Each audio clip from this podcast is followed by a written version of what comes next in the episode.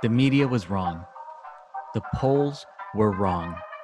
The pundits were wrong. But if you listened to Ruthless on Tuesday, you knew exactly what was going to happen on election day. Ladies and gentlemen, welcome to Ruthless. U.S. Supreme Court Justice Ruth Bader Ginsburg has died.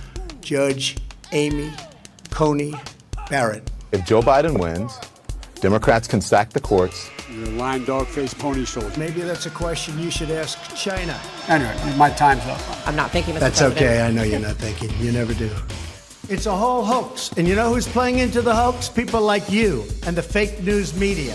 We are born free and we will stay free. All right, here we are, two days from Election Day. Uh, and wow, a lot of folks, not Ruthless listeners, but a lot of other folks were surprised. You know, who would Well, have guessed? They are surprised, and, and they are surprised for a couple of primary reasons. Part of the reason is why we started Ruthless in the first place, because you get your information from a bunch of idiots who have an agenda that they couldn't read a, a poll if it was laying on their face. And, you know, they, they have absolutely no idea how these how politics works So here at Ruthless, we decided, you know what we'll do? We'll we'll try to break down this information. We'll bring in actual experts Yeah, who'd have thought? who, who know thought? how this stuff works, and we'll get, provide that for our listeners. And lo and behold, Smug, lo and behold, we got the answers. It's crazy. You know, I mean, you know, thanks again to Parker and Kevin for coming on. We got the top officials from the NRCC and the NRSC, and they absolutely nailed it. They let our listeners know what was going to happen on election day, and lo and behold, they were right. It's it's not a you know a bunch of biased journalists on CNN who spent years s- smearing the Republican Party, smearing the president, and pushing their agenda. So of course they got everything wrong. They all drank the Kool Aid over there, and the polls yet again were wrong. It's just incredible. So there's a couple things that I want to pull out here for our first segment that both Parker and Kevin covered that you literally would not have heard anywhere else Yeah. other than than Ruthless. Parker talked very specifically about their recruiting this year and that she felt really really good about the candidates that they had on the field and particularly the women that they recruited and their ability to win in some districts that they previously had not had much success against Collin Peterson for example. And uh, let me read to you the Free Beacon um, from this morning. More than 20 Republican women are headed to the House, including six who flipped seats to the GOP on election night. Representative Elise Stefanik, a New York Republican who spearheaded the post 2018 push to recruit women candidates, called tonight's victory a smashing success, a sign that Democrats do not have a monopoly over women's votes. Well, you wouldn't have heard that in the New York Times or the Washington Post, but but look what we've got here. The House Republicans who were predicted by everybody from Charlie Cook to the New York Times to the Washington Post and everyone else, they were predicted to lose between 7 and 25 seats. Hmm. Turns out they are picking up seats. And why are they picking up seats? Well, Parker told the ruthless audience because we recruited some really strong women to do it. Yeah. And I mean, we had a great, great crop of candidates, but you wouldn't have known it if you were listening to CNN or the rest of the fake news out there who are like, blue wave is coming. This is going to be an unprecedented blue wave. And, you know, thank God, before Ruthless, the poll showed a blue wave, but then Ruthless came out and we saved the Republican Party. So I feel good about that. How are you, Josh? I mean, I feel great about it because it, honestly, so our whole goal on on Tuesday was to try to get you as informed as possible and then provide you some hype to get out there. Yep. And I'll, I'll be honest, Ruthless worked. Yes, it did. worked. We had record downloads. Yeah. We had huge social media traffic. People telling us that they were going out and voting, dragging friends with them, just like just like we'd all talked about on Tuesday. And then you had accurate information. So you sat down in front of your television set at eight o'clock after the polls closed, and you're like, "Yeah, that makes sense." Kevin told me that, Yep. right? Kevin Kevin told me that Susan Collins, who had been predicted to be a goner Yep. three years ago, was going to win. And there had, she what, they had polls of her down seven and she ended up being up nine. I mean, what the hell was going on there? Like, just complete clownery. You got to leave it to the professionals, which is why we had Kevin on here. You know, he talked about how Tom took we, we Kissing Cal, right? Yeah, We've talked yeah. for three episodes. We've talked about Kissing Cal, and how every every media organization in the country was ignoring kissing Cal and pretending like kissing Cal was going to get to the finish line here and Thom Tillis didn't have a chance. Well, guess what? Kissing Cal and his harem of mistresses aren't coming to the Russell Senate office building next year. He didn't make it, folks. Also, I'm going to give you a shout out for your other call. Um, remember when Biden said that he was going to stop fossil fuels, and uh, you had Kendra Horn out in Oklahoma, Democrat, you know, in the House of Reps, who tried to distance herself, and you're like, "That's a rented seat." We can officially say goodbye, Kendra Horn. it, Nailed just, that call. It's just obvious, right? I mean, you look at some polling. For those of us who've done this for a couple of years, you look at what's happening, and you don't take into into account where the energy is at the end of this campaign. We talked about how President Trump closed super strong. Yeah. Right. He talked about the economy. He talked about, like you just mentioned, with fracking with, with Kendra Horn, where you had basically every Democrat trying to play defense on an energy policy mm-hmm. for the mm-hmm. last 10 days. And he looked good. Whereas Biden was basically hiding hiding in his basement. And I think that had a profound effect in some of these races where Republicans were right on the cusp, right? Yeah. The, the, they were basically they could go either way, win or lose. Thom Tillis is a perfect example of that. Thom Tillis is coming back as a result of that really strong close. Totally. And you know, there, there there needs to be a lot of credit given to the folks at the NRSC, SLF, the candidates, the campaigns themselves. This was an incredibly strong campaign that Republicans were running coast to coast. And, you know, we are still seeing Republicans eke out a couple wins. And yeah. Let's do it. Let's give a quick like a status report. Now, obviously, everything changes by the minute because they're ongoing counting through the day and night. But look, we're still hopeful that President Trump can get uh, a path to victory here, and I'll, I'll explain what that would look like. He needs to hold on to the lead in Pennsylvania that he has. There's a whole bunch of litigation there, all of which is very complicated to get onto in the podcast. But suffice to say, the Trump campaign hopes that every legal vote that's that's cast will be counted, and they're confident that when it is, they'll they'll carry Pennsylvania. Their second point is Arizona. Now they're they were really upset with Fox News for calling Arizona super early in the night, and I can kind of understand why. In in in part, Arizona is super slow at counting election day cast ballots, and what we saw nationwide is that the president had a 60-40 advantage in every state with day of cast ballots. There are 500,000 or more day of cast ballots still unopened in Arizona. So the Trump campaign, I think quite logically, says, let's have a look and see what these things look like before you call any other races because there's only been 2 million, two and a half million votes cast. 500,000 is a pretty big chunk. If he wins 56% of those, he's going to take Arizona. And that's your electoral college max. That gets him to 270. So that's what the process is that's playing out. You know, I, there, there's a whole bunch of talk about, you know, litigation, all the, the various malfeasance. Look, I think at the end of the day, what our listeners need to focus on is the counting of the ballots. Like, tune out the effing noise. Yep. And just look at what the results of the comeback. You might not love some of them. You might love some of them. We're still hopeful for President Trump but we know that all is not lost. We know Republicans have had a super good day in the House yep. and Senate, state legislatures across the board. And so, regardless of the ultimate outcome, we had a pretty good day on Tuesday. Republicans did not lose a single state legislature. Uh, they made gains in the House. Uh, also, I want to take this time to thank the minions and everyone who gave to that like last minute emergency fund we put together of of races that were pretty close. We got Elise, who was in that fund, elected. We got Joni Ernst in that fund elected. We got uh, David Valadao out in California, who is currently leading. Uh, they're at 71% of uh, the votes have been totaled, and he's up 51.4%. So, you know, everyone out there, you made a huge difference it was a great election showing for Republicans, and um, you know and, and the results speak for themselves. They, they speak for themselves. Here, here's what I'm going to leave folks with on the on the Senate side, because uh, for starters, Cocaine Mitch rides again. Let's right? go. He, Cocaine Mitch rides again. Everybody said that he was dead and buried. His opponent had a hundred million dollars uh, that she raised, and he put he hung twenty on her. He hung he beat her by twenty one points. I mean, that is you can spend a hundred plus million dollars in a Commonwealth of Kentucky and get 37 percent. Yeah.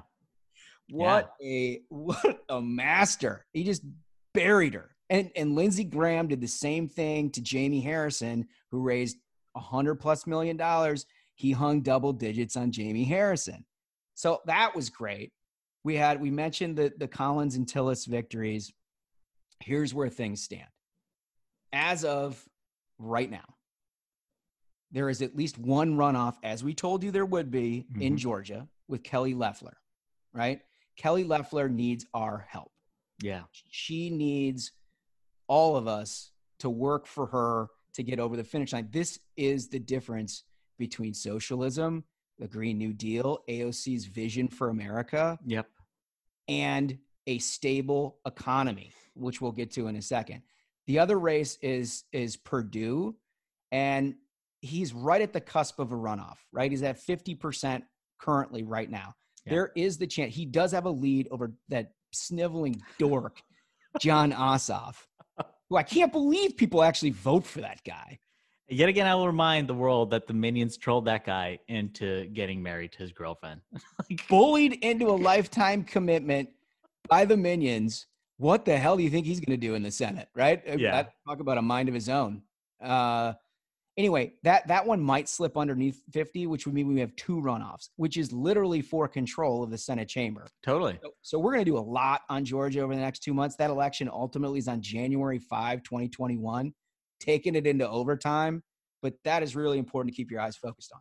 Yeah, you saw all the Republican wins. It was good to see the party circling the wagons. You got Doug Collins to say he's back in Kelly 100% because everyone knows, you know, we do not want Kamala Harris to be that tiebreaker vote. We do not want to have uh, the Democrats passing their Looney Tunes legislation. So we got to hold the line on that one. Absolutely. And you know, and the and the reason part of the reason it's so important is what we saw yesterday because the the Senate Republicans appeared likely to take the majority. What we saw was a market explosion. Total market explosion. Like you said, Cocaine Mitch rides again, and the markets could not be happier. This was the strongest post election day rally in the markets in 120 years. Uh, that's how nervous everyone was about this blue wave that the media had been pushing. You know, everyone was expecting, well, God, they're going to pass the Green New Deal, they're going to kill the economy, they're going to pass tax hikes. Uh, but Republicans held the line in the Senate. You saw uh, the Dow Jones, S&P, and Nasdaq put up record post-election gains yesterday. Um, so Wall Street is betting Republicans will retain majority control of the Senate, limiting Biden's ability, if he ends up on top, to raise corporate taxes, roll back Republicans' 2017 tax overhaul, and enact stricter regulations on industries. So that is good news. If we end up with a worst case scenario of uh, a Biden presidency, at least we have a check on him from Cocaine Mitch. Totally. I saw an interesting piece by Ramesh this morning. Uh, Yeah, that was a good one. I actually, you know, one of the few things I read. I actually read that. Yeah, no, it was it was pretty good, and and what he wrote basically was um, that that McConnell, if Biden were to be elected, is basically a chaperone. it's hilarious. Can you imagine, like, if we end up with that nightmare of a Biden presidency? I mean, Mitch McConnell will be his nightmare. yeah, I mean, and and honestly, guarding everything that you and I uh, and all of the minions are care most about. You know, I mean, they told us what they were trying to do is core packing and everything else, and they're on the cusp of being able to do it. We got to hold them off in Georgia, but it looks really positive. It really does. And the economy, the economy, look, the markets don't lie to you No. right? The markets tell you exactly what it is that they're fearful of, that they're excited about. Mark, I will say, having worked with a lot, awful lot, and you know this in the finance committee com- uh, community, they're very smart at what they do. Not so smart at political analysis. It's always great, right? It's always great to see that election after election. You got some of these smartest folks when it comes to crunching numbers, and then I, So I'm, all- it's because of that media bias, man. It just it's their job at like CNN, MSNBC, WAPO, New York Times to push their agenda, and even you know, and even at Bloomberg, which is what's really heartbreaking because that used to be just like you know nuts and bolts facts. Even Bloomberg has turned into a total you know left wing apparatus. just a complete waste. So I, I mean, I think if you're in the finance community yourself, do you and your friends a favor, put an arm around them, tell them uh, you're happy about their good fortune, and slide over a copy of Ruthless. Yeah, And, I was and getting- make sure that they're listening because, frankly, I think it's going to help their portfolio. I was getting a lot of tweets from folks uh, from, from Minions saying that they're getting some uh, uh, good wins on predicted from listening to the Tuesday episode. So Hey, literally pays off to be a listener. it literally pays to be a listener. Uh, you know, speaking of uh, paying off and in it for a good payday, uh, Josh, how about you discuss the Lincoln Project? how, they, how they ended up faring. I love when you day. just kind of walk over, put a tee down, and set a ball on top. of it. these clowns, these absolute crooked clowns. And I- let me at the outset disclose that I've worked with every single one of them over the last 20 years. Most of them have had at least one shot in the sun to try to accomplish something on behalf of the Republican Party and promptly s- tripped and split their pants, right? Whether it was uh, uh, the McCain campaign, the Romney campaign, they have lost everything for the Republican Yep. Party. Yep. And, and, and they're looking around, they're out of money, they're out of work, they're out of options. And so, like, what what do you do? As everyone knows, the most popular thing you can do as a Republican is to criticize Republicans. You get a ton of Yeah. media attention, right? So these guys are like, all right, I got an idea. Let's just go hard anti-Trump. So they go hard anti-Trump. They raise a decent amount of money, but that's not enough because it turns out the left doesn't like them either. and I love this. Uh, you, you saw it. We knew it was going to happen. We knew it was going to happen. They were useful idiots, and you know, once election day came, they're going to get dumped out of the boat by the all the Dems. Uh, you saw. I saw this great tweet from uh, Glenn Greenwald where he was like, "LOL, the the Lincoln Project people admitting that the whole premise of their grift was a scam." And you all along, of course, you know, uh, these aren't people in their camp. These are people who are a for-profit grift enterprise, and they were floating on piles of resistance money. You know, no matter the outcome, they raised something like sixty million dollars, and and what did they do? They they even they started going into Senate races, and well, you see that clearly didn't work out for them, did it? Well, that's what I was going to point out is that the left actually was like, you know, we kind of don't like these guys. And so so part of their pitch was, no, no, no, we're we're resistance, but we're Republican resistance. And so and we know how to talk to Republican. I remember Steve Schmidt on 60 Minutes, he was it was something like uh we're going to use the iconography of the Republicans. Like what the fuck does that mean? Iconography? I don't even know what the hell that is. I, I I don't know. Maybe is he talking about flag images and things like that? I don't know. I think like- what they were going to try to do is just uh, pull the wool over Morning Joe his, and his uh, listeners, and and and pet, you know dance around for donations and spend sixty million to come up on zero wins that they were uh, involved in any of these races, and it, it was just a clear grift from the get go. These folks were like facing bankruptcy and tax liens and and all this nonsense, and right. they're like, hey, why don't we just grift these broken brain libs? so these fat asses are sitting around and they can't get into the presidential because nobody wants them to play. But like Democrats are pretty good at this kind of stuff. And so they turn to them and say, I got an idea. Why don't you go into Senate races? I know it stands against everything you've ever worked for in your entire life, but um, how about that? You can get a couple of ducats that way. They're like, yeah, no problem. We'll, we'll, where do you want us to go? So they show up in Maine, they show up in Kentucky, they show up in North Carolina, all places that Republicans won. And and and they're trying what their their claim to fame here is that like we're going to turn republicans against republicans by their iconography. And I you mean- believe this? so so so in all of their success at the end of the day they paid them they paid themselves 60 million dollars uh, to do the work and ultimately republicans ended up with a 4% gain amongst republicans than they had in 2016 so congratulations fellas congratulations Yeah, I mean that's the cl- that's we'll close on this. The whole reason they were available is because no Republican campaign would hire them. Right. Bottom line, and that's who you know the libs decided to hand sixty million dollars to just light on fire. They, the only time they've ever gotten a Republican elected is when they became Democrats. That's it. That's it. I mean, these cats used to come by my office and beg for work every two years, like like just scumbags, just scumbags.